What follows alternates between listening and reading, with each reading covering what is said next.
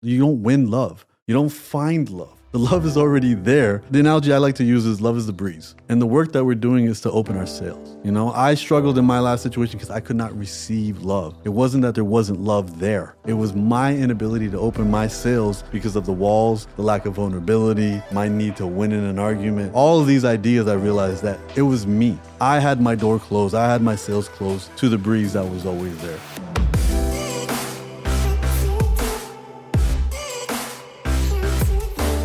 Hey everyone, welcome back to On Purpose, the number one health podcast in the world. Thanks to each and every single one of you that come back every week to become happier, healthier, and more healed. Now, one of the things I love about the show is sitting down with a friend who's an incredible thinker, a thought leader, a philosopher, a poet. Uh, it provides a very special conversation when I get to sit with someone that I hang out with a lot offline, but then we get to turn the cameras on and the recording devices on and do something online. I hope you get to hear that friendship, that brotherhood in today's conversation. And I find there's something really special about sitting down with someone who has really interesting ideas, has taken the time to document them and systematize them into a book. I'm speaking about one of my dearest friends, Humble the Poet, a Canadian born rapper, spoken word artist, designer, poet, internationally best selling author, and former elementary school teacher. What began as reciting spoken word poetry in coffee shops to impress girls evolved into creative adventures that has spanned the last 10 years, crossing genres, mediums, and oceans. His first two releases, Unlearn and Things Nobody Can Teach Us, have become international bestsellers. And today we're talking about his new book, How to Be Loved Simple Truths for Going Easier on Yourself, Embracing Imperfection, and Loving Your Way to a Better Life. I want you to go and grab a copy of this book right now. Order it right now. Uh, we're putting the link in the captions and in the show notes. How to Be Loved by Humble the Poet. Humble, it is so great to have you here, man, officially. yes, thank you so much for having me. You didn't you have to include in my bio uh, ping pong frenemy. Oh yeah, yeah, ping pong frenemy. Yeah, I mean, well, we shouldn't go there. We shouldn't Should we go there. I mean, the only official game we've had, I won. And, and that's why it's ping pong frenemy. You won. You won that pair of very old headphones. That was the prize. It was a birthday party. And our friend uh, found a pair of headphones and made that the prize. And then in the first round, you knocked me out. No, it was so when we play unofficially, Humble beats me in ping pong all the time. Like I don't think I've ever beaten you when we've been hanging out ever. Yeah, when like, it doesn't count, you haven't beat me. It doesn't count, yeah. But then the official game, I won, on. and then I gave the headphones away uh, to someone who I felt deserved them more. I was lucky that day. I can't believe it. I was on some lucky streak. well, yeah, it was a party. Yeah. It was a party. I party harder than you. So You, you were a little bit tipsy, so I, I don't drink, so I got away. yeah, there, were- you, you had a few competitive advantages. I love it. But humble man, we've been friends for like I'm like four years now. I feel like since longer, yeah. since we started having our Yeah. conversations, Yeah, completely. and it's been beautiful to like just you know I think as two people in an industry where it's busy and we're doing so much, somehow I think we found a way to have these really meaningful conversations. Yeah. I remember I was at your house earlier this year, at your apartment earlier this year, and we were hanging out. And then the next day, everyone was like, Well, what time did Jay leave or what happened? Because everyone, I always leave early to go to sleep early, generally, is, is what I do. And I was at your house till like 2 a.m. Yeah. And everyone's like, wow, How did you get Jay to stay out till 2 a.m.? And we weren't, all we did was have deep, meaningful, thoughtful conversation. Completely. It was so you're one of the few people that I can actually do that with. So I cherish our friendship very deeply. I'm- I mean, likewise, as I said, this is the first conversation I'm not holding a notepad. I just sit here and try to pick your brain as much as I can and try to learn as much as I can. And I appreciate you always make time for me. You're Always, man. that, Always. But I'm so glad you wrote this book, bro, because you know I'm obsessed with love. Yes. My new book's about love. Yes. But I think when you're obsessed with something and you get deep into it, it's really interesting to hear from someone else who's obsessed with it and gotten really deep into it. Yeah. And I want to talk to you about what we said in the intro about the idea of how you used to do spoken word to impress girls. Yeah. And I think the idea of impressing someone Yeah. is such a big part of how love starts. Yeah. Like I can relate to that so much. Like the the extent I've gone through to impress women Mm-hmm. in my previous life it's insane. And walk me through why do we try to impress people that we may be attracted to or maybe not even attracted to? Yeah, I think, you know, I think for thousands of years we lived in smaller communities and we only understand ourselves in relation to everybody else. You know, you walk into your family, you know where you are in the hierarchy. And then we, you know, many of us, including only two generations ago, came from families in small villages. So it's like you find your definition and your value in relation to others. And in modern life, in these big metropolis cities, it's not as relevant, but that need to be seen, that need to be validated is completely there. And I think that's where we have a lot of challenges in realizing love is because we so, we spend so much time trying to feed our self esteem, not realizing that love comes from self respect, mm. which is way more internal. And it's completely, you know, you're absolutely right. Like even me doing poetry back then, it was like I was writing about things as an artist that mattered to me, and I was exploring concepts but my only motivation to share it was to get attention. Mm. And you start to feed off of that. And it gets really interesting now because we live in a world where that attention, there's a metric beside it. You can count your likes, you can count your comments, you can count your followers. So now it's like the world subtly tells you who to be if that attention matters. You're like, oh, I mm. did a post, it didn't get enough engagement. So let's go ahead and, and post something else. And then, oh, this really did get, got a lot of engagement. Let me make five more things like that. And it's killing our ability to discover ourselves and our authentic selves. And instead, it's making us live for display purposes, which is going to continually close pathways to love. This is why I love talking to you. I'm loving this already. There's so many things that you said that I'm like, yes, I want to talk about this. Let's I love what you just talked about. And I saw you post about this a few months ago about the difference between self-esteem and self-respect. Yeah. And that really hit a nerve with me when you first posted about it walk us through how you define them differently and why that's useful in this journey of to love. So for me, self-esteem is external, self-respect is internal. And I feel like the ways we go about it don't have to be much different. Mm. Um, when you keep your promises to yourself, you know, you build self-respect. And I think either you're chasing one or the other. The more self-respect you develop, the less self-esteem you're going to chase the more self esteem you chase, the less self respect is going to be in the room. They kind of can't hold hands. So for me, you start to realize that it's a relationship. It just depends on how you're going to spend and, and devote that energy. The challenge with self esteem and it being external is there's just way too many people with way too many opinions on who you can be. You know, like that Dita Von Teese uh, quote, you can be the juiciest peach in the world there's just some people who don't like peaches, you know, and that can have an impact on people. Uh, and a lot of people are negatively impacted by the comments on their social media, um, by how well they're received when people are looking at them or what have you. So, what I'm realizing is as we focus on self respect, to me, which is I said, honoring your commitments, doing hard things, um, focusing on progress and not perfection, that's a really big one.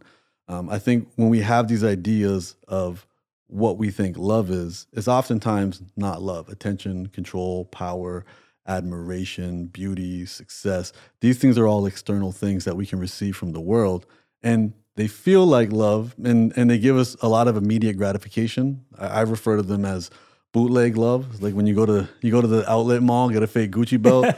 Um, and you know you get, you get a little rush from it immediately but you keep thirsting for more. Yeah. you know it puts you in further scarcity so when we focus on that, it's a never ending journey. Whereas when we develop more self respect, we feel a level of peace. It's not, instead of getting everything you want, you start to want less. Yeah. And I think for me, that's the really big difference. And self respect can be literally developed through anything that you commit to do. And the more difficult, the better. I say, do, do hard things. For me, it's a cold shower in the morning. And when we focus on progress, especially as we're entering a new year, it's really important to set intentions instead of expectations. Because oftentimes we say, oh, I want to lose 10 pounds. Now you subtly have told yourself, I'm not good enough as I am. And when I lose 10 pounds, magically I'm going to feel better. Instead of doing that, because you're, you're harming your relationship with yourself, focus on progress. I want to have a healthier breakfast. And maybe my breakfast has 10 different elements to it. I'm going to switch out one at a time. Or I want to wake up earlier. Let's say I'm waking up at noon every day and I want to get to 6 a.m. You can't just jump from noon to 6. Let's focus on progress. Let's start with 11:45, slowly work our way down. Progress can be endless, mm. you know. Whereas I think society, especially in capitalism, they need to sell us stuff to make us feel like we matter, and the message they keep sending us is chase perfection. And perfect doesn't exist. And perfect is the last place love would exist because the only way to develop a deep connection with somebody is through your vulnerabilities. If you were perfect, you can't be vulnerable. Mm. So for me, vulnerability comes through self-respect, being brave enough to admit, you know, where you're difficult to be with, what you struggle with, what your challenges are, and then that opens up someone else an opportunity to do the same, and then you connect on a deeper level. Yeah, I want to reflect on some of the things that came to my mind as you were talking.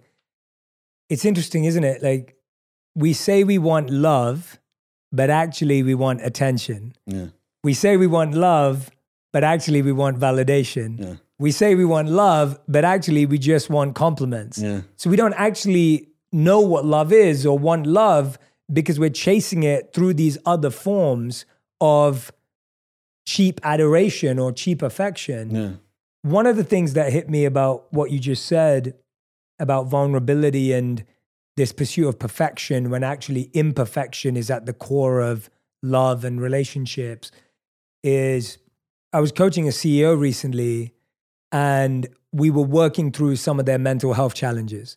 It was really interesting to me because I was encouraging them to share that with their team. Mm. I was saying you should share the challenges you're going through because it will be a healthy thing to do. And they said to me, they said, Jay, how can I share my challenges? I'm the strong one. I'm the brave one. yeah, I'm the one who has it all together. And I said to them, I said, what's stronger than you telling them your truth? yeah, Like, what's braver than you being vulnerable with that Yeah. person? Like, there's nothing more strong. There's no greater act of courage. yeah, And when they went and told their team, they followed through on the advice. The team's unanimous response was, us too. yeah, Like they were going through the same stuff. Yeah. And all of a sudden they felt connected. So I guess what I what I love about what you're saying, when you talk about like not chasing perfection, when you talk about doing hard things, there was one more thing you said. Honoring three- your commitments. honoring your commitments. So those three things that you mentioned, to me, that's actually what self-love is. Yeah. Like we keep hearing self-love, and you've talked about self-respect, which Yeah. I think is a really great Pathway pivot love, and yeah, pathway. But those three habits are really deeply important when we're alone Mhm. and when we're single and when we're not in a relationship. Let's talk about why doing hard things is so important in the pursuit of love. Because I don't think those things, a lot of what you just mentioned, I'm like, is this a habits book? Like you're like Yeah. helping people with their day to day habits, but there's a connection there that I don't think people see. Yeah, w- one of my favorite mantras for myself is an easy day at the gym was not a good day at the gym. Mm. Um, and I start to apply that to life. An easy day of life is not a good day. I think what we have in, in, in this society is we sell convenience uh, and we sell comfort. Mm. And both of those don't inspire growth or evolution or for us to unlock a better version of ourselves. Um, so voluntarily doing hard things, you know, prepares us when hard things find us. Mm. You know, I, I, I think, for example, you know, when, you know, as an entrepreneur, it's a very challenging job. But then when you're an entrepreneur, you understand that, hey, money's not guaranteed. I don't get a salary every two weeks. Um, nothing's promised to me. So then when you come across a situation where things shut down, layoffs, recession, what have you, you're better prepared. You know, life's going to throw curveballs. What we can do when things are good is practice our swing. So for me, doing hard things is picking a challenge and my personal uh, equation is one foot in what I know, one foot in what's familiar, and one foot in what's unfamiliar and what's uncomfortable. Mm. So I'm not overdoing. If I want to learn to swim, I don't jump into the ocean the first day. We start in the kiddie pool, and then we work our way up.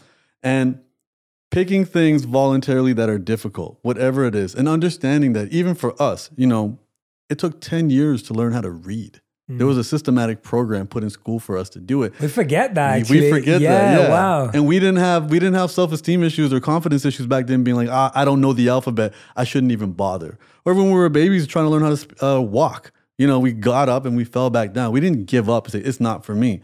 But as adults, because we don't have somebody kind of laudering over us, we we may start something and we're not okay with sucking at it in the beginning. Mm. Uh, we, we don't see it as fun. But you know, I play a lot of video games. If I drop 90 bucks on a video game and it's too easy, then it wasn't worth it for me. Mm. You know, we need challenges. We need to we need resistance. We need a push and pull. We need that tug of war because that's going to make us stronger. It's going to make us more resilient. Sitting in the ice makes you resilient, helps you recalibrate your fight or flight. So now your fight or flight isn't triggered through an awkward conversation or an email or a text message or a bill that comes. You know, it gets back to where it needs to be, which is important. So I think for me, it's recognizing that it's not chasing comfort, it's not chasing just simple stability, um, it's not chasing convenience. It's being like, okay, there is a harder way of doing things. Let's do that for the sake of doing it. Because when the difficulties of life find us, we're much more resilient and much more prepared. Yeah. And I think for me, that allows me to realize my value as an individual, what I'm capable of, and how I can spread that and be of service to other people, which to me is a massive language of love. Wow. Yeah. And I mean, when I'm hearing you speak, it's like that getting comfortable in discomfort Yeah. is almost like the number one skill needed in life because I feel like most of, as you said, what society's trying to teach us, in your words, convenience and comfort, and it's trying to avoid discomfort. Yeah. Like we're trying to avoid it, we're trying to dodge it, we're trying to hope that how can I avoid any sort of pain, struggle, discomfort? And while I'm not, while you're not saying to invite it, but we've got to get comfortable in that uncertainty and comfortable with that pain. And that applies to anything from dating through to breakups, through to loving ourselves, of course, Yeah. through through to the journey we're on.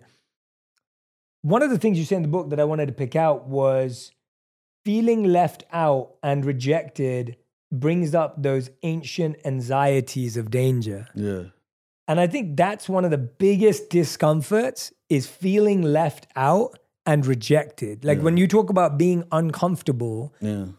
when you go to an event and you feel like you'd rather lock yourself into a bathroom because you don't want to be around anyone, Yeah. or forget that, you didn't even get invited in the first place. And Yeah. sometimes you get upset because you didn't get invited, even if you didn't want to go there. Yeah. So, talk to me through that sentence. Feeling left out and rejected brings up those ancient anxieties of danger. Again, if we were ostracized from our communities back, you know, generations ago, it actually meant our death.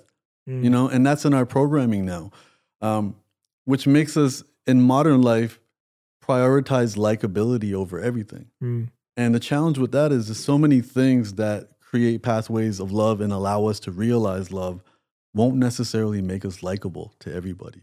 Um, if you want to s- establish boundaries for example establishing boundaries will reduce the amount of people that want to be around you because so many people enjoy crossing boundaries or you know find power in that or find significance in that.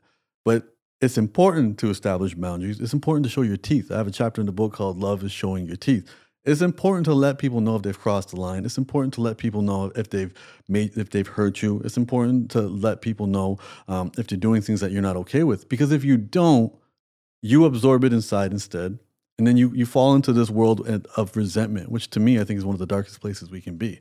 And you can't ex- express or realize love in this place of resentment. Mm. so our fears of not being likable you know as i said in the subtitle of this book is going easy on yourself this is in our programming. We want to be liked. We want to be accepted. And we are in a modern society which has given us scores for our likability and acceptance. But that will not necessarily help us realize more love. And we have to see the difference. Not everybody is going to like you and that's okay. And focusing on that will allow us to build deeper connections with people that do matter. Mm. you know, going back to this idea of the CEO and the vulnerability, you know, I was raised in a household that subtly told me to suck it up, be self regulated. So now I also viewed vulnerability as a weakness. I viewed having a rom- romantic partner that complained as just being naggy and weak, not realizing that my inability to have empathy, you know, was because of the fortresses I made. I made a fortress to protect myself, but really it was a prison. Mm. And then when somebody came to me that I cared about with their problems, I wanted to instantly solve it.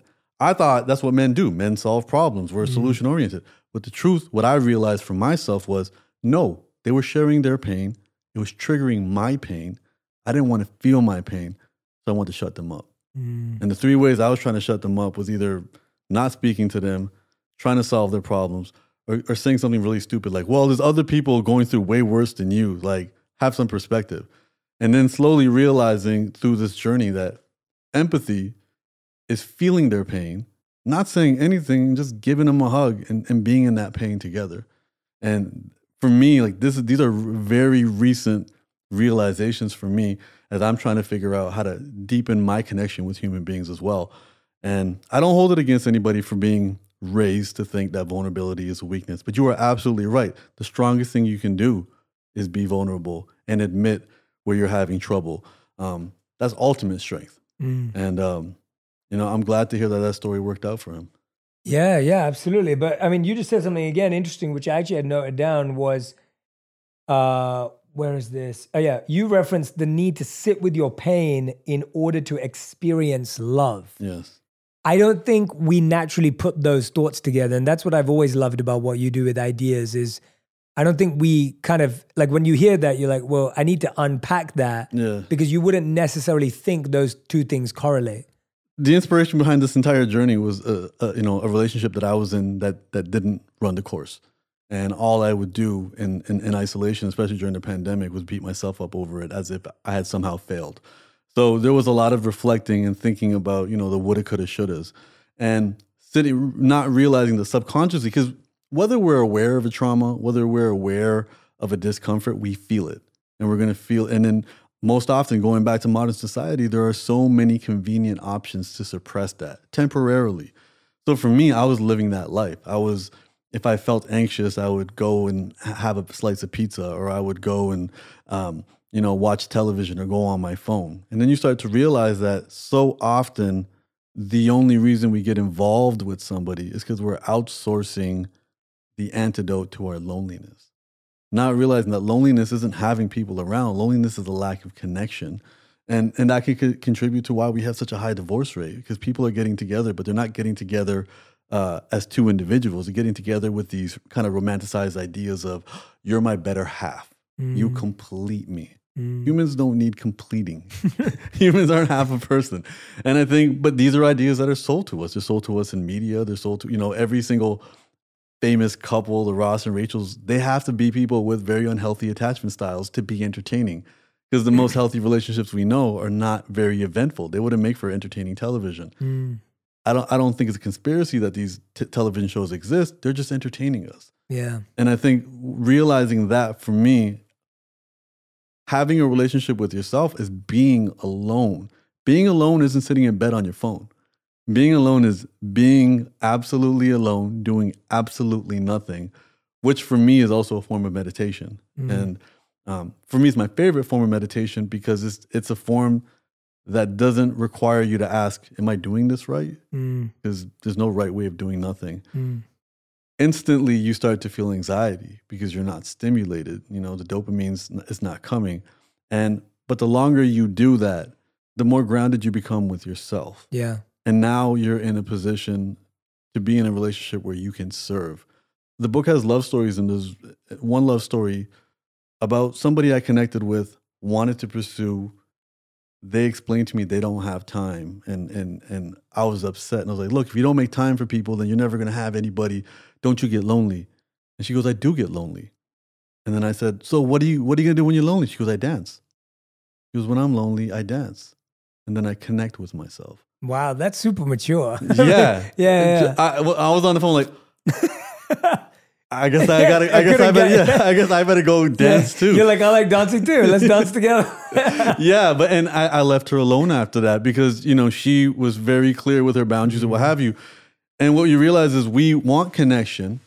The you know the fast food version of connection, self connection, would be self pity. Mm. Nobody understands what I'm going through except for me.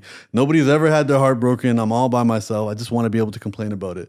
But something deep to actually create an authentic connection with just yourself mm. can be dancing, to feel your body. How many of us, when is the last time we've looked at ourselves in the mirror and looked at our body and we're not critical and looked at our body from a perspective of gratitude? Mm-hmm. Like, how many of us have already chosen our favorite body part? Even though our body has been with us since day 0 mm-hmm. And even when we make poor choices, our body tries its best to adjust. We have bad posture, our body tries to adjust. We don't put good things inside our body, it tries its best to adjust. This relationship with ourselves, our physical body, can be the first step to creating an authentic pathway of love, which can then inform the relationships we can have with everybody else. You know, this conversation is just in a beautiful way, as always. Just I'm connecting so many dots that are coming up, and I want to talk about a few things. One thing that came up was this idea of what you're saying, setting boundaries. And I think one of the challenges that we have with setting boundaries is we want to be perceived as nice. Mm-hmm. And when we set a boundary, we think we're going to be perceived as unkind. Mm-hmm. And so we'd rather not set the boundaries so that again, someone likes me and thinks that I'm a nice person. But inside, I'm going, God, I wish I wasn't around this person. I wish I wasn't here. I wish I wasn't doing that. Why do you think so often? Or what are your thoughts about how we compromise our own values and our own boundaries in order to appear more nice and likable? Like that seems to be the biggest disassociation from ourselves. Yeah, I, I- think it's the short term gratification versus the long term. Right. Uh, I think the short term gratification, for me specifically, I can say I became someone that people came to with their problems. And I felt value that I was needed. And it took a therapist to help point out where she said, listen, the reason you actually want people to, you, you are receiving people is because it's such a one sided conversation that it gives you the impression that you have a relationship, but you're never vulnerable hmm. because they're just telling you their problems. They don't even notice that they're not asking you about yours, hmm. and you like that because that helps helps you avoid being vulnerable, which feels uncomfortable for you. But she goes, in the long run, what you don't realize, and you said it, it builds resentment, hmm. and there can't be love if there's resentment. So what happens is this this feeling of I need to be needed, which again, if we think about how we were raised, a lot of us were raised to find our value when we were needed. A lot of us made these decisions and and and decided our pathway of life when we were kids, when we mm-hmm. were thinking very binary. It was either this or that, black and white. And as we became adults and we can see life a lot more complex, we never updated our policies. And so what happens is life is more complex, but we're looking at it through such a simple shade. And this idea is like, okay, and when we were kids too, whenever something negative happened, we absorbed it as if it was our fault. Mm. You know, I have a story in the book. My I once got sick and I vomited um, all over my bathroom as a little child, and my mother was awa- awakened from that. She had work. She got upset with me, and I blamed myself for that. Not having context as an adult, realizing, wait, you know, she works a night shift. She's not a horrible person. You didn't mess up. It's just everybody can be cranky and what have you. And now, you know, making jokes about my mom because the grandmother version of my mom is completely sweet. She has time. She's not working anymore. No more survival mode. But me internalizing that story, that narrative stuck with me up until today. We've had conversations about gratitude versus guilt, you know, and my journey as an artist, crashing on people's couches, people giving me places to stay, hearing my mother's voice, don't be a mooch, fill up their fridge full of groceries, make sure they know, even for, you know, the help that you've done with me in, in this journey, what can I give Jay? What can I give Jay? And then questioning, is that authentic gratitude or am I just operating from a place of guilt? Mm. And if it's not authentic gratitude, then it's not being done with love. Mm. And then if it comes from a place of guilt, that's usually related to fear, which is mm. definitely not from a place of love. Yeah. And I think going through that journey, I think, is extremely important. So when we fear being unlikable, we're closing off an option and a pathway to realize love for some short term peace from our anxiety. You know, it's like pleasure. Like we're chasing pleasure to medicate our lack of peace. Yeah. Uh, when the peace would come from establishing boundaries, there's going to be an uncomfortable transition period, but you'll get to a point where the people who love you view your boundaries as an instruction manual on how to be with you and how to have a healthy relationship with you. Because what happens is, for the people who have boundaries and you respect their boundaries, they will stay in your lives. Yeah. You know, instead of you just trying to avoid somebody who always tries to overstep your boundaries.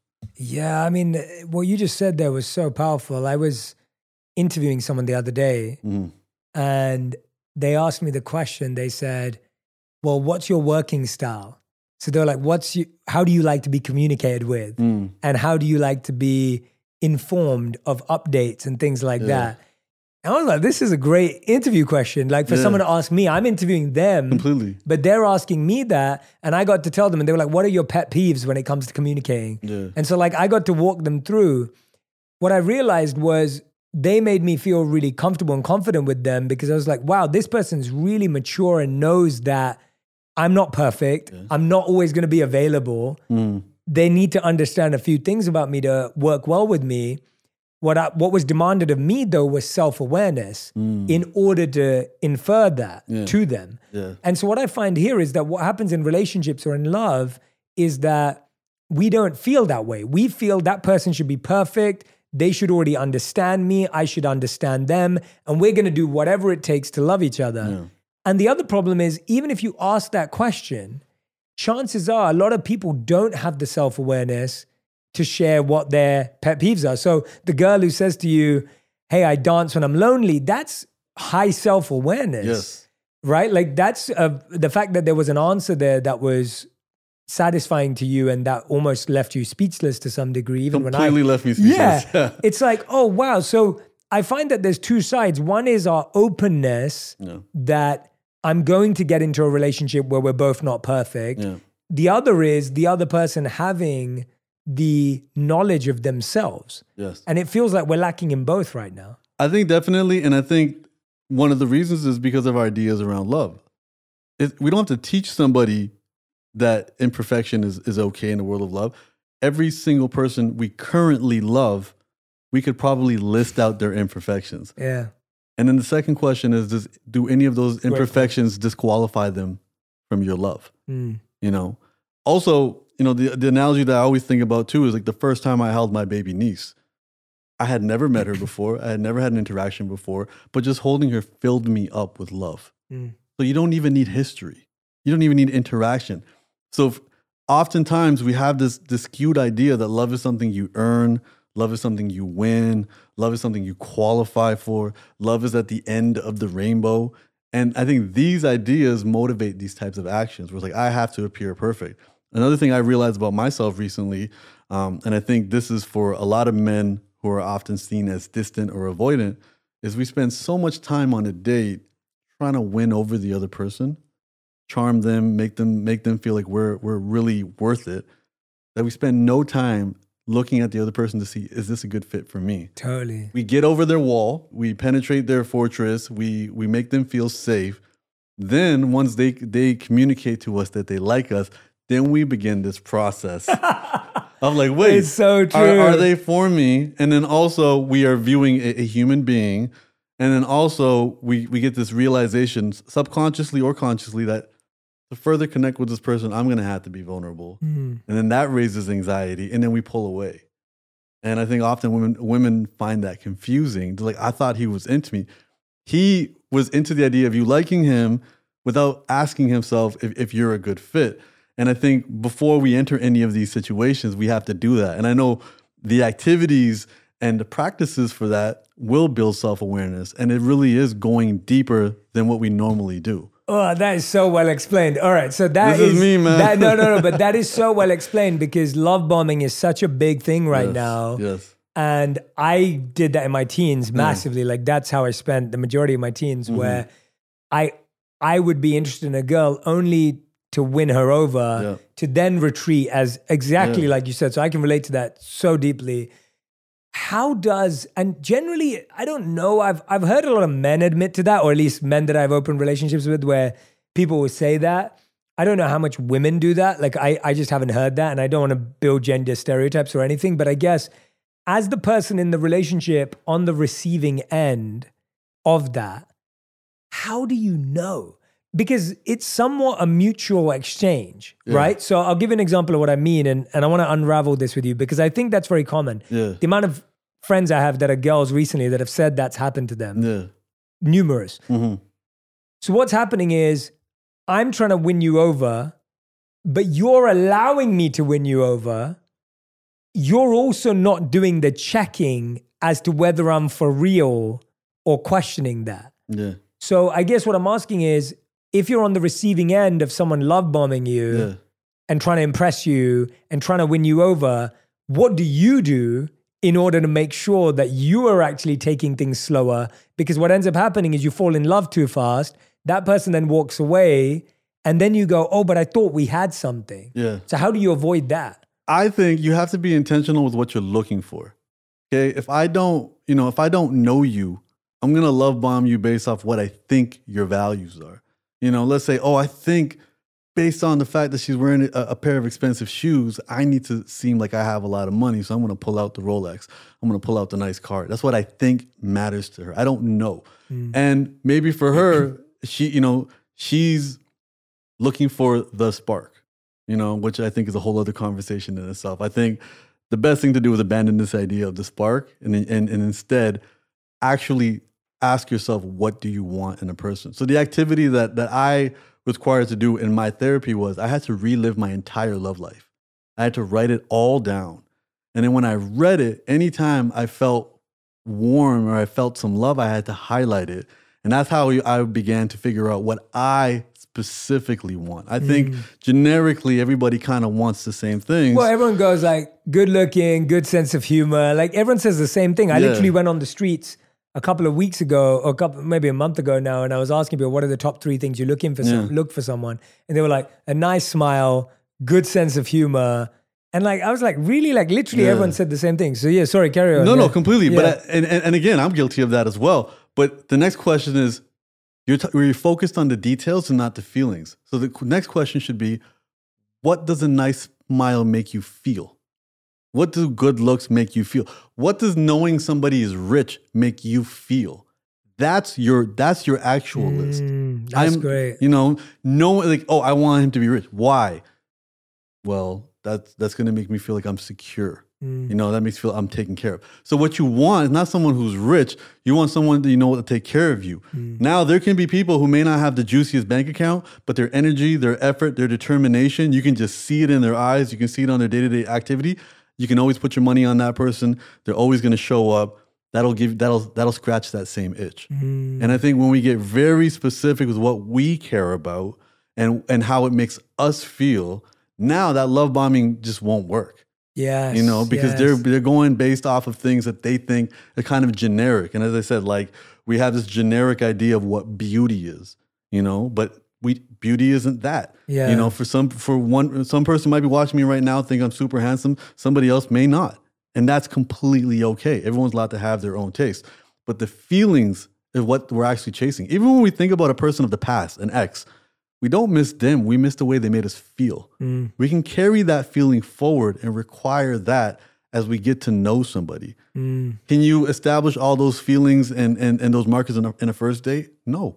And I don't think you should. Mm. You know, I think it is important to be open to people, give them that, give them that opportunity and see if they can elicit those feelings. And I don't think love bombing, someone can be clever enough to love bomb you through those feelings. Yeah. Because love bombing is not going to tap into uh, a pathway of love. It's going to tap into this fast food version of it the attention, the validation, making you seem like you matter. Um, you know, I, I read one of these posts recently that said, listen, stop bragging that you were chosen over somebody else. Most likely you were chosen because you have less boundaries. Wow. You know, so this isn't a brag worthy thing. And again, our media, our songs, all the things, you know, making us seem like, you know, we should be competing for each other, all of this stuff, it informs what we think matters. You mm-hmm. know, we have this idea of the knight in shining armor and the damsel in distress. Like, I went deep to try to figure out where that that came from real life. Back in feudal societies, the only social mobility, you know, a, a man had to to increase his chances of, of finding a, a, a partner was to join the army. Mm. You know, because if he grew up on a farm, you know, there wasn't access to education or anything. He had to join the army, potentially come back a hero. Mm. And now that he's a hero, he will have more more opportunities in an arranged marriage society as well to choose something. So now it's like be chosen and be chased. And I think that that that, that dog and cat situation right now is really making us focus on external things. Whereas if we are grounded in who we are, develop a, healthier relationship, initially it's going to close us off to a lot of people who aren't on this journey of self-awareness. But in the long run, it'll allow us to be that very minority now who stay in healthy relationships throughout their life. Wow, man. If you're listening right now or watching, I'm talking to Humble the Poet. The book is called How to Be Loved.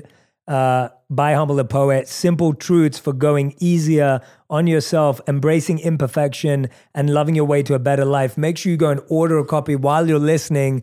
Uh, this conversation is blowing my mind. It better be blowing yours too. And I think there's just so many, you know, huge insights that that I'm taking away from you listening to you today because ultimately you're demanding a sense of vigilance from a person. I think we're all still living in that very basic sense of I just want to be validated, I want to be complimented, I want to be appreciated. So as long as someone's doing that, we must be in love. Mm-hmm. They must be kind, they must be nice. And that's too shallow. Like it's too it, it's not a healthy way of inferring whether someone feels good about you. And it's funny because it can be really intoxicating. Yes. Like it can be really intoxicating that you lose all sight of reality and you think, well, this must be love or this must be the truth. I guess, how do people slow down the idea of falling in love when, like you said, it's sold as so important and special Yeah. and we're so desperate for it almost, Yeah. right? Like we're wired to just want it now. How do you kind of take your time, as you're saying? And I read a study that said it takes 200 hours to get to know someone. Mm. And when I saw that number, I thought, well, how many people in my adult life have I spent 200 hours with? Yeah. And I was thinking, not many people have I spent 200 hours yeah. with. I don't even think we have 200 hours. I don't think so either. Yeah. And so, you know, when you when you start thinking about that, you're like, wow. And and we're all trying to fall in love in like two months. I think the study said that men say I love you after like three months, and women take maybe four to six months to say I love you. Mm-hmm. But that's quick. Yeah. So how do you kind of slow this process down and what do you do in that slowness? Because as me and you know, this isn't just about how many months you've been together. Yeah. It's it's more than that. Completely. I, I think the big realization that I have is chasing the delicious will will never bring you around the nutritious. And I think that, you know, and that's like really that, what this is. So when you when you say the val, you know, the validation is addicting. It is. It's it's salty french fries. Yeah. And you can't just have one. But you you do this long enough, you're gonna feel like crap. Mm. You know? And now if you've been eating french fries all day and now someone goes, Here, here's a plate full of broccoli, it's going to be an adjustment. And and that's what I'm saying here. You have to establish a healthy relationship with yourself, or you will be incapable of having a healthy relationship with anybody else. I had a friend yesterday tell me, if I break up with my boyfriend and he doesn't call me nine times panicking, then he doesn't love me because he's not fighting for me. I'm like, first off, he's not fighting for you. you know, the only reason he's calling you nine times because he is super anxious. Yeah. That's he's trying to suppress anxiety. That's not there's no love in this conversation at all. And what we have to understand is we have again the Bobbies and Whitneys, the Rosses and Rachels, all of these things that we see, you know, even our including our parents. You know, our first models of love were those who raised us, and they were imperfect beings. Mm-hmm. You know, and now we often find ourselves attracted to what's familiar mm. over what's actually healthy. Mm. You know, and if your parents, if your mom or your father was hard to impress, you're gonna find yourself being gravitated towards somebody who's hard to impress. You know, if you were a caregiver in the house and you want someone that you can take care of. And again, it's building this awareness. It's understanding that I can keep doing this. Again, I can keep eating fast food every single day and it'll feel like sustenance, but it will take a toll on me. Mm. And all of this stuff will exhaust us, you know, versus taking the long route, which is, hey, I need to establish my relationship with myself. Mm. I need to actually have a clear definition of what I want in a partner. And the deeper I go with that, the more unique it is. I shouldn't be in a room full of five people and we all have the exact same wish list for a dream partner. It should be mm. very specific based off our experiences, based off what we care about, and based off where we're headed in our lives. One of the analogies I use, especially for my last relationship that didn't work, is I don't have a bad thing to say about that person, but we weren't going where I needed to go in that relationship. And it's like if I got to go to Boston and there's a beautiful private jet going to Hawaii, I can't get on that jet. Mm. You know, if there's another amazing limo going to Florida, I can't get on that. If the only tr- if the only vehicle going to Boston is a bike, I have to get on the bike. Mm. But the first question is, do I know where I'm going or where I want to go? Mm. And I think for everybody right now, if you feel alone, you cannot outsource that. You cannot address that on the outside. And now we do live in a world where, okay, you make the decision to get someone else to make you feel less lonely. You build a life together, you share a mortgage together, you have a bunch of kids together, and now you're just in that world. And then you, you know, you're doing external things to medicate from that as well. And the challenge with that is as this modern life gets more and more convenient, most of the things that we use to medicate ourselves turn into weapons against us as well. Mm. You know, it's a lot easier to get access to alcohol. It's a lot easier to get access to any substances or junk food, which are quick, easy, convenient, and cheap. So instead, let's focus on what's nutritious. And we all, everybody listening, knows what's nutritious for them.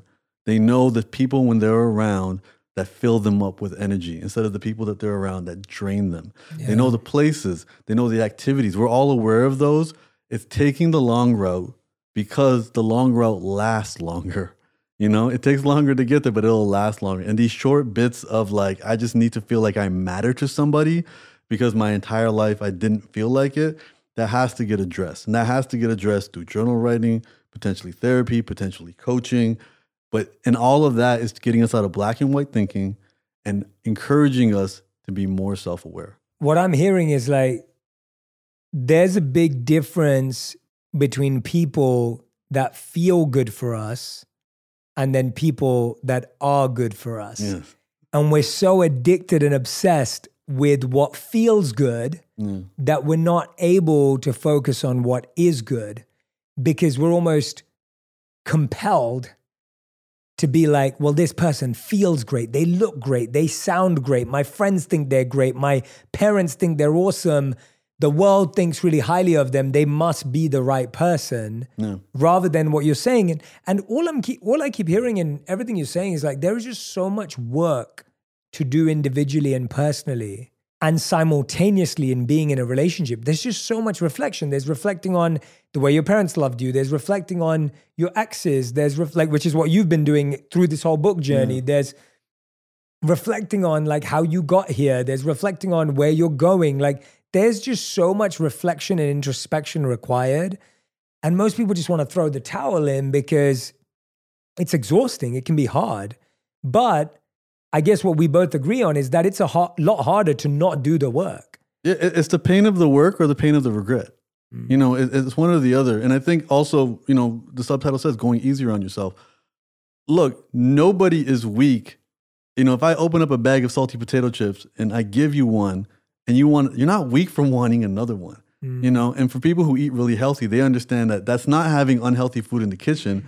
That's leaving it at the grocery store. Mm. You know, and you do that long enough, you can start to change your taste. And you know, personal story, you showed me your snack drawer, and you pointed to a bunch of things that were delicious.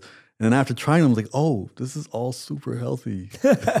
his definition, his definition of delicious is way healthier than well, mine. That's because my wife, yeah, yeah. But and, and and and I've seen that before because we can actually change our taste. You know, mm. addiction. We all have addictions.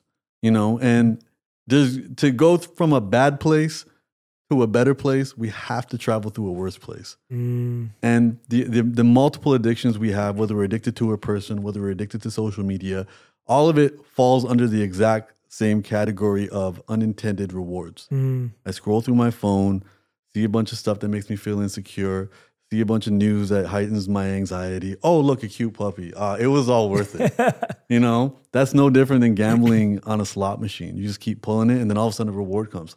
That's no different than being in an abusive relationship. The bad days are really bad, but the good days, we don't know when they're coming, but they feel euphoric. Mm. And getting ourselves out of that, I think is really important. It's like if I'm like, oh, I'm, I'm in the mood to have to go to this fast food restaurant. I'm, I'm, I'm so in the mood. To, I go, I eat it. How long does the satisfaction from that actually last? Mm. And also, when things feel good, they're not, you know, our roller coaster isn't going super high and super low. So it's hard to even pay attention to that. How is, you know, we don't notice when we're not feeling anxiety because it's not a feeling. Yeah. And I think we have to really be mindful of that because we're not in a world that that is designed or encouraging us to make these healthy decisions because this world just needs us to to run on fumes, contribute to its economy, work, work, work, work, work, keep up with everybody else. If you're sleepy, have some caffeine. If you're too hyped up, have a Xanax take them both different times and it's like just contribute and being aware of ourselves means we would find a lot of you know we'll we'll realize and the reason the cover has, says how to be loved with a D in parentheses is the only way to realize love is to be love. Mm-hmm. Is to realize you are the source of love. And when you're the source of love, you're not going to be going out and doing retail therapy. When you're the source of love, you're not going to be, you know, traveling halfway across the city to take an Instagram photo to count your likes. When you realize you're a source of love and that you can give it to everybody and it's a gift, it's not mm-hmm. a loan. Mm-hmm. You're not giving it hoping it, it comes back. You're giving it because you're overflowing with it. The same way you would give it to a baby. It doesn't need to be reciprocated the more we realize that, the less we need it from the outside world. And as I said, nothing is designed around that. We just have to, again, keep this junk food out of our kitchen, keep it out of our homes, and not be hard or critical on ourselves when we falter or when we have a bad day. The, the last chapter of this book, I specifically say, I am all I'm doing, I am not a love guru. I, am I'm a kid who I am somebody who's desperately trying to understand this because I've made mistakes in my life. I'm the kid at the front of the class taking notes, mm-hmm. and at the end of the day, all I'm telling you is the difference between French fries and broccoli. And while I'm telling you the difference, I'm eating some French fries and I'm eating some broccoli. you know, yeah, yeah, and that's important. I think, and, and, and for for you and I, we both know this being in uh, being embraced in the wellness community. You know, over on this side of the ocean, everything's very linear. Mm. It's like hey, I used to be really messed up. And then I learned all this stuff mm. and now I'm awesome. And for three payments of 1995, you could be awesome too. and I think for guys like us, we're more in the cycle. And yeah. like, hey, I'm messed up. I figured out what the problem was. I learned some stuff. I'm sharing what I'm learning.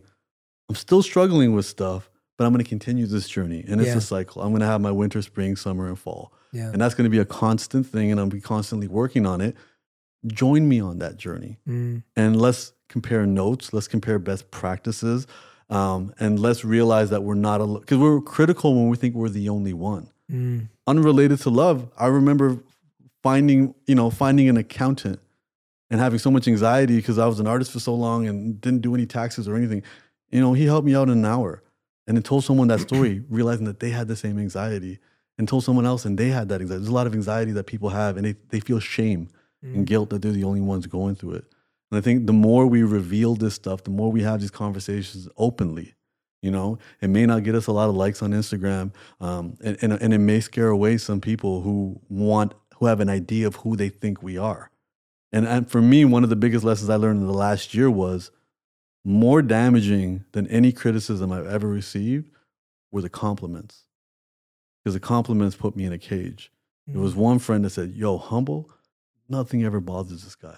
Guy's always cool. He's always calm. And then I wanted to live up to that. Yeah. And I almost crumbled with that facade. Wow. You know, and that became a, reputations themselves can, can, can become a prison. So we need to do our best to break out of those, knowing that half the time those reputations we create were there to protect us, and we don't realize now they're imprisoning us.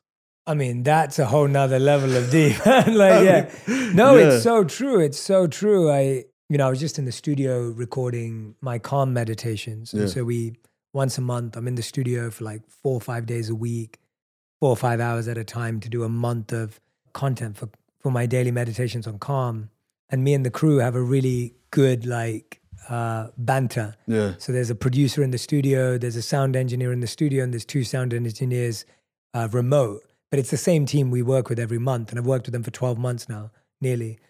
And it's we have such great banter and all we do is lay into each other we're joking around and then i'm teaching meditation at the mm. same time and i kind of set that culture from the beginning where i was joking around with everyone messing around with everyone for that same reason that i don't want to be perceived as a guru and and i'll often go out my way to talk about soccer or fifa or whatever it may be yeah. just because and, and i love soccer and fifa like that's a real genuine love for me but I'll do that in order to get away from this kind of pedestal because what I've realized is everyone's a theist. Like everyone's looking for God in their own way, mm-hmm. whether your God is your football team or whether your God is your favorite restaurant or your God is a person. Yeah. And so everyone's looking for God in some way or the other. And we keep projecting godlike imagery onto people. And then they let us down. And everyone will let you down. There isn't anyone who will live up to that godlike imagery. And then we almost make it like it's a fault in them, yeah. as opposed to realizing that it was a fault in a vision Yeah. that that someone could be that way, it's hard to feel that pressure on yourself. Like what you're saying, like if Humble's always the calm, collected guy, Yeah. that's like a godlike projection. Yeah. None of us are always calm. I'm definitely not always calm. Uh, I'm definitely not always, uh, you know, thoughtful and reflective. I, I can be irritated, irritable and irritated. Uh, so yeah, I, I love that idea of breaking your own reputation for yourself. And and I think just a reminder that it will not disqualify you from love. Mm. Um, there is a four minute compilation video on YouTube of Beyonce falling off stage. Mm. And I challenge anyone to watch it and think if it changes their love for her in any capacity. It doesn't. Um, If we- anything, it increases. it increases it. And, and and again, going back to our our village small tribe days, this was this is also a survival tactic. It's Mm. you had to find the best hunter and start to emulate them and almost worship them because you would hunt like them and that would be good for the whole tribe.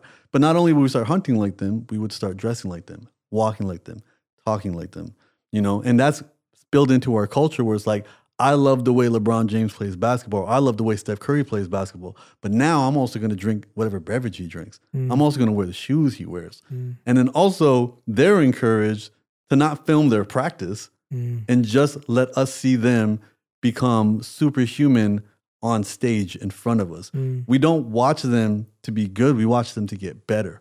Mm. So this also puts in this message that perfection is something that you want. But again, perfection is, is not real. These people aren't perfect. I'm not perfect. You're not perfect. And that's important for us not to be perfect Mm. because that's the only way we can actually be vulnerable and have these meaningful connections. Mm. And knowing, you know, as, and, and it's having these conversations, especially having conversations with people who are on social media that don't even have, they're not even public figures. And they still refer to the people. Mm. Like the people need, the, the people want to see where I'm going on vacation. And you're like, who is the people? and the big and the big thing I, I've, I've been thinking about, you know, recently is this concept of again getting out of the black and white thinking. You know, there are rewards and punishments. Society and social media and your friends groups will reward certain behavior, and it can be subtle. And you can see that your parents growing up they rewarded certain behavior. We have to realize that not receiving a reward is not the same as a punishment. Mm. You know, so when people say society expects me to be beautiful, you may be right. I'm not going to argue with that. Society, I can't tell someone what signals and cues they get. But what I can tell you is if you decide not to play the game, you won't be punished. If anything, you'll be left alone. Mm. You know, if I don't play social media the way it needs to get played, I may not grow, but they're not going to blow up my phone Mm. you know, and you know, and, and, and make it impossible for me to exist. I just may not get any more rewards. Mm. And I think that's important to understand that not getting a reward is not a punishment. Let's get out of that black and white thinking. And then again, we can be a little bit easier on ourselves, a little bit more liberated because the maintaining these expectations, expectations are going to only close more pathways to love. Expectations from other people, expectations of ourselves. What we have to do is just have intentions, which is I want to get better every day you Mm. know and that progress is something that we can celebrate feed self-respect and we can also do that with other people we can Mhm. set intentions of what we want things to be and those intentions will also include our boundaries Oh man, so powerful. I want to I want to talk about we've talked a lot about like finding love within yourself, you know, being alone, finding that inner growth, that confidence. We've talked a lot about meeting the right person, how do you know whether to figure out if someone's right for you, knowing what you want in someone. I'm intrigued by you know, when we have been in a relationship for a long time and you were in a long relationship that inspired you to write this book and you find, as you said, you're going those separate ways. Like you want to go to Boston, private jet going to Hawaii.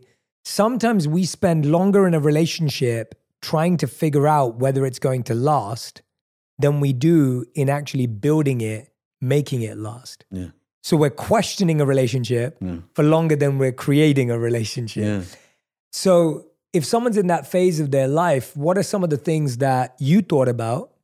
What are some of the things you discovered in the writing of this book that you'd encourage them to reflect on or introspect on? without playing the blame game let's always focus on where we can take responsibility because that's where mm. we'll have power in any situation you know if somebody rear ends my car That's not my fault, Mm. but it's still my responsibility. I got to go to the mechanic. I got to go handle insurance. And I think in our conflicts with people, we have to look at our responsibilities as well. And I think that's super important. In these situations, when we look at our responsibility, what we can start to focus on is love as the verb, Mm. love through service. One of the simple things that I realized was like, okay, when I feel enthusiastic about somebody, I want to share my world with them. Mm. That doesn't build a connection as much as me enthusiastically diving into their world. So true, man. Yeah. So well said. And this doesn't just apply to romantic relationships. This can be you and your grandkid. This can be you and your siblings. This can be you and a coworker. You know, these relationships, it's we make them about ourselves because we want to find that value. But we'll gain more value and build stronger connections when we dive into the other person's world and start to see that. Now, for some people, communication, I think, you know, communication is key. You know, uh, everything needs to be a conversation. We need to become more aware as a couple as well about what we have expectations of because so often it's a template. Having a conversation with somebody yesterday, even like the definition of things. What's the definition of cheating? Everyone has different definitions, you know? And if somebody's like, oh, well, it's physical, but then for somebody else, it might be emotional, Mm. you know? And that is something that, you know, these are uncomfortable conversations that need to happen. For, for, for folks like us, we grew up around arranged marriages. And I mm-hmm. think the one thing that I always thought was cool about arranged marriages is they ask a lot of the inconvenient, uncomfortable questions. they ask those up from the jump, you know, family history, medical history, finances, all of this type of stuff. But I think all these uncomfortable conversations, which we think, you know, will just kind of fall into place. Uh, Jordan Peterson talks about this. He goes, have a definition of what a made bed looks like. Mm. Have a definition of what, you know, the rules are at the breakfast table, you know, in- including yourself, recognizing the micro issues that can become bigger issues Yeah. and you address them, you nip them at the butt, you know, and I think those are really interesting things to do. Um, I love the Shirley Glass analogy too, which is walls and windows, which is when you're in a romantic relationship with somebody, there is a window between you. So first, acknowledge there is a window. So now let's not look at that other person as our possession. Let's look at them as someone who's opened a window to us and we have uh, access to them. And then we need to create a wall around us. Because the moment somebody outside gets a better view of what's happening on the inside, that can be a really strong definition of infidelity Mm. you know, whether it's physical or not. So I think that's a really important thing to understand. This is not your person. This is somebody who's giving you access to them. And now you can c- continually strengthen that relationship. And I think the other one is love is a game, but the goal of the game is not to win. The goal of the game is to keep it fun so everybody keeps wanting to play. So treat it like a game, but treat it where the, the goal is for every, you want to keep everybody in the room wanting to play. And I think that's important because when we get into battles or disagreements, the disagreements turn into something else very quickly. And there's something called the uh, the bagel method or donut method, depending on what you like better. You have- donuts, donuts, donuts, donuts, donuts. and you have the small circle, and you have the big circle. Whenever there's a disagreement, the small circle is where you should identify, and this is from the Gottman Institute. I'm not taking credit for this one, but the small circle is where you identify your non, your actual non-negotiables. Me and you're going to go to dinner. What are the actual non-negotiables? You're vegan. That's an actual non-negotiable. Now, all the everything else becomes a lot clearer. Or there might be three, four more things. Um, maybe had Mexican yesterday, so today we're not we're not going for Mexican. Don't want to have carbs, so I don't want to do pasta or what have you. Doing that for yourself first prepares you to communicate to somebody else. And I think that's really important. So often we expect people to just know us, Mm. just understand us, read our minds. Through all we've been talking about is self awareness, and it's an endless journey. We don't even know us. Mm. I don't know me. How can I expect you to know me? And then when you do know me through your observations of me externally, recognize that you're on my team and you're telling me these things for the benefit of, of, of us. When there's a problem, it should not be me versus the other person. It should be us versus the problem. Mm. And the big idea in explaining all of this is realizing that love is fuel, not glue. Love doesn't keep us together. Love is what we use to work at it. And this applies to romantic relationships, our relationship with our coworkers, our friends, our family. We have to work at it. We sometimes feel like it's autopilot because, especially, I know brown boys and their moms, we get this unconditional love just for existing. Mm-hmm. That can't be what we're looking for in our romantic relationships. There, there needs to be conditions. And then we need to stay, we, we need to be on our toes, putting in energy and effort, you know? And I think that's really important where, you know, and back to what, what I've learned from you through the Gita, you are only entitled to the labor. Mm-hmm. And that labor in itself should be the reward, mm-hmm. not the mm-hmm. outcome of that labor. Mm-hmm. And in these relationships, saying, I I love you and I want to serve you. And serving you is the point of reveal. And this is where the love is revealed. Mm. You know, love is uh, going back to the original. You don't win love, you don't find love. The love is already there. You're doing the work. So the analogy I like to use is love is the breeze. And the work that we're doing is to open our sails. You know, I struggled in my last situation because I could not receive love. It wasn't that there wasn't love there. It was my inability to open my sails because of the walls, the lack of vulnerability, my need to win in an argument, my need to, to be in control, my s- silly ideas that there might be something better out there. All of these ideas, I realized that it was me. Mm-hmm. I had my door closed, I had my sails closed to the breeze that was always there. When we do that work, and that by default will create a better relationship with ourselves, which will inform every single relationship we have around us. Masterclass, man. Masterclass. I want everyone to know uh, when you open up this book, because you're going to order it straight after this conversation if you haven't already, uh, there are chapters in here that will blow your mind. Uh, I want to share some of them with you. We've talked about a lot of them today, but there's a lot we have not talked about. So we have we we discussed this, oh this one we did not talk about love and ego won't hold hands definitely go and read that chapter uh, chapter 18 envy pulls us away from love uh, definitely want you to go and check out that chapter. Uh, this one is is one that really struck out to me. Uh, they can only love us for yesterday. Mm. Uh, love is saying no. There are some phenomenal chapters in this book. Uh, I highly recommend it. The book is called How to Be Loved. Uh, simple truths for going easier on yourself, embracing imperfection, and loving your way to a better life. Humble, this has been, I mean, th- we should record our conversations more often because I'm like, this has even been one of those like, it's been a really fun, like what I love doing with you, which we've done today, which we do in real life all the time, is we like really unpack stuff. Yeah. And we kind of like critically analyze stuff. And we kind of try and like break down as much as we can to yeah. try and get to the core of what we're talking about. Is there something that I haven't asked you about today or that you feel compelled to share with our community that's really on your heart that you want to uh, uh, pass forward? I mean, as you were reading all the chapters, I want people to know every chapter is only two pages. Yeah, That's yeah. why there's so many chapters. There's, there's, over 60 chapters. Um, and, and the way we designed the book, and I would love for you to do it, you can open to any page and you will find a quote that, that stands out immediately um, that will give you that. So, what does it say? The more we keep our word and act on our commitments, the more momentum we create and the better habits we can build. And, and that is talking about self love. So, all it is is you can open this book to any page, you'll find something you love. Um, if you read that first chapter, you know, you'll definitely be in tears as I was in tears writing it. Um, and if you finish this book, you're to walk away not considering love complicated. You, you, know, love is simple, not easy. I'm not saying love is easy.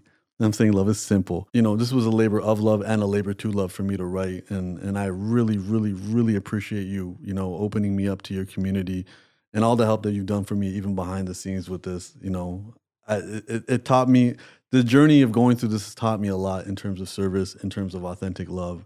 And I'm super grateful for that. And thank you so much for having me, man. Uh, of course, brother. I highly recommend this book. As Humble said, it's one of those rare books that you can literally flip to any page and you're going to find wisdom right there. And so, if you're one of those people who needs it made really simple, really accessible, uh, to kind of shake you up, wake you up, you know, take your mind away from distractions, this book is beautifully created for that. I highly recommend this book. Uh, I'm going to be picking it as one of my books of the month for my genius community as well. Uh, please, please, please go support Humble. He's an awesome dude as well in real life. Uh, please go follow him on Instagram, on Twitter, on all forms of social media. And make sure that you tag me in Humble with your insights and your takeaways from this episode. I think we really got into some fascinating territory that I didn't even think we would. And I want to know what your thoughts are on that, what your reflections are on that. So make sure you tag us both on Instagram with your biggest, biggest insights. And I can't wait for you to listen to another episode of On Purpose. Big shout out to Humble for turning up again. Humble was, I mean, I want to end with this because you were one of the first guests to ever come on the show. You were in the first couple of months Yeah. when we launched. And that's really special for me because when we started the podcast and when you would have recorded with me, the podcast didn't even exist, I don't think. It didn't, yeah. And for everyone who believed in me to come on the show back then means the world to me. So the credit goes back to you because I mean, I, I remember had when you no- asked me, I was like, "Me? You want me on the podcast?" And it was, you know, it, it, filled my heart. And yeah, it was definitely, you know, there there was a little kind of a juxtaposition here of like, I'm coming to talk to my friend, but al- this is also the biggest podcast in the world, and it's like the excitement of talking to Jay, but the the anxiety around being on a podcast is is it's just it really tripped me out a lot. And I and I appreciate, as I said, I appreciate you having me, but I'm so happy and proud. I, I think what I want your audience to know is one of the reasons our conversations go too long is because you are so clear and purpose driven with what you do that so you don't when we LA is a city full of dreamers and you are you are you're you're mission based. So you don't tell me your ambitions, you tell me your mission. And then I watch the mission come to life. And you know, with most people, you know, your goals should be clear, your strategies can be negotiable.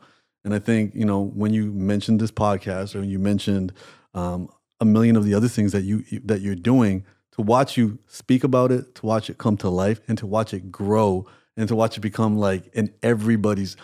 People quote you all the time to me, not knowing we know each other. I think recently in an episode you mentioned my name, my phone blows up, and it becomes. And but it just makes me so proud because this is a this is purpose driven, but it takes work, and you have an amazing team helping you do it, and you're consistent with it, and good things happen to people who stick with it. So just like congratulations with this. For me, it's being full circle, being being one of the first episodes, and me being here now, seeing all the changes that you do has been. It's just it fills my heart. yeah. That that that also lets me know where love exists.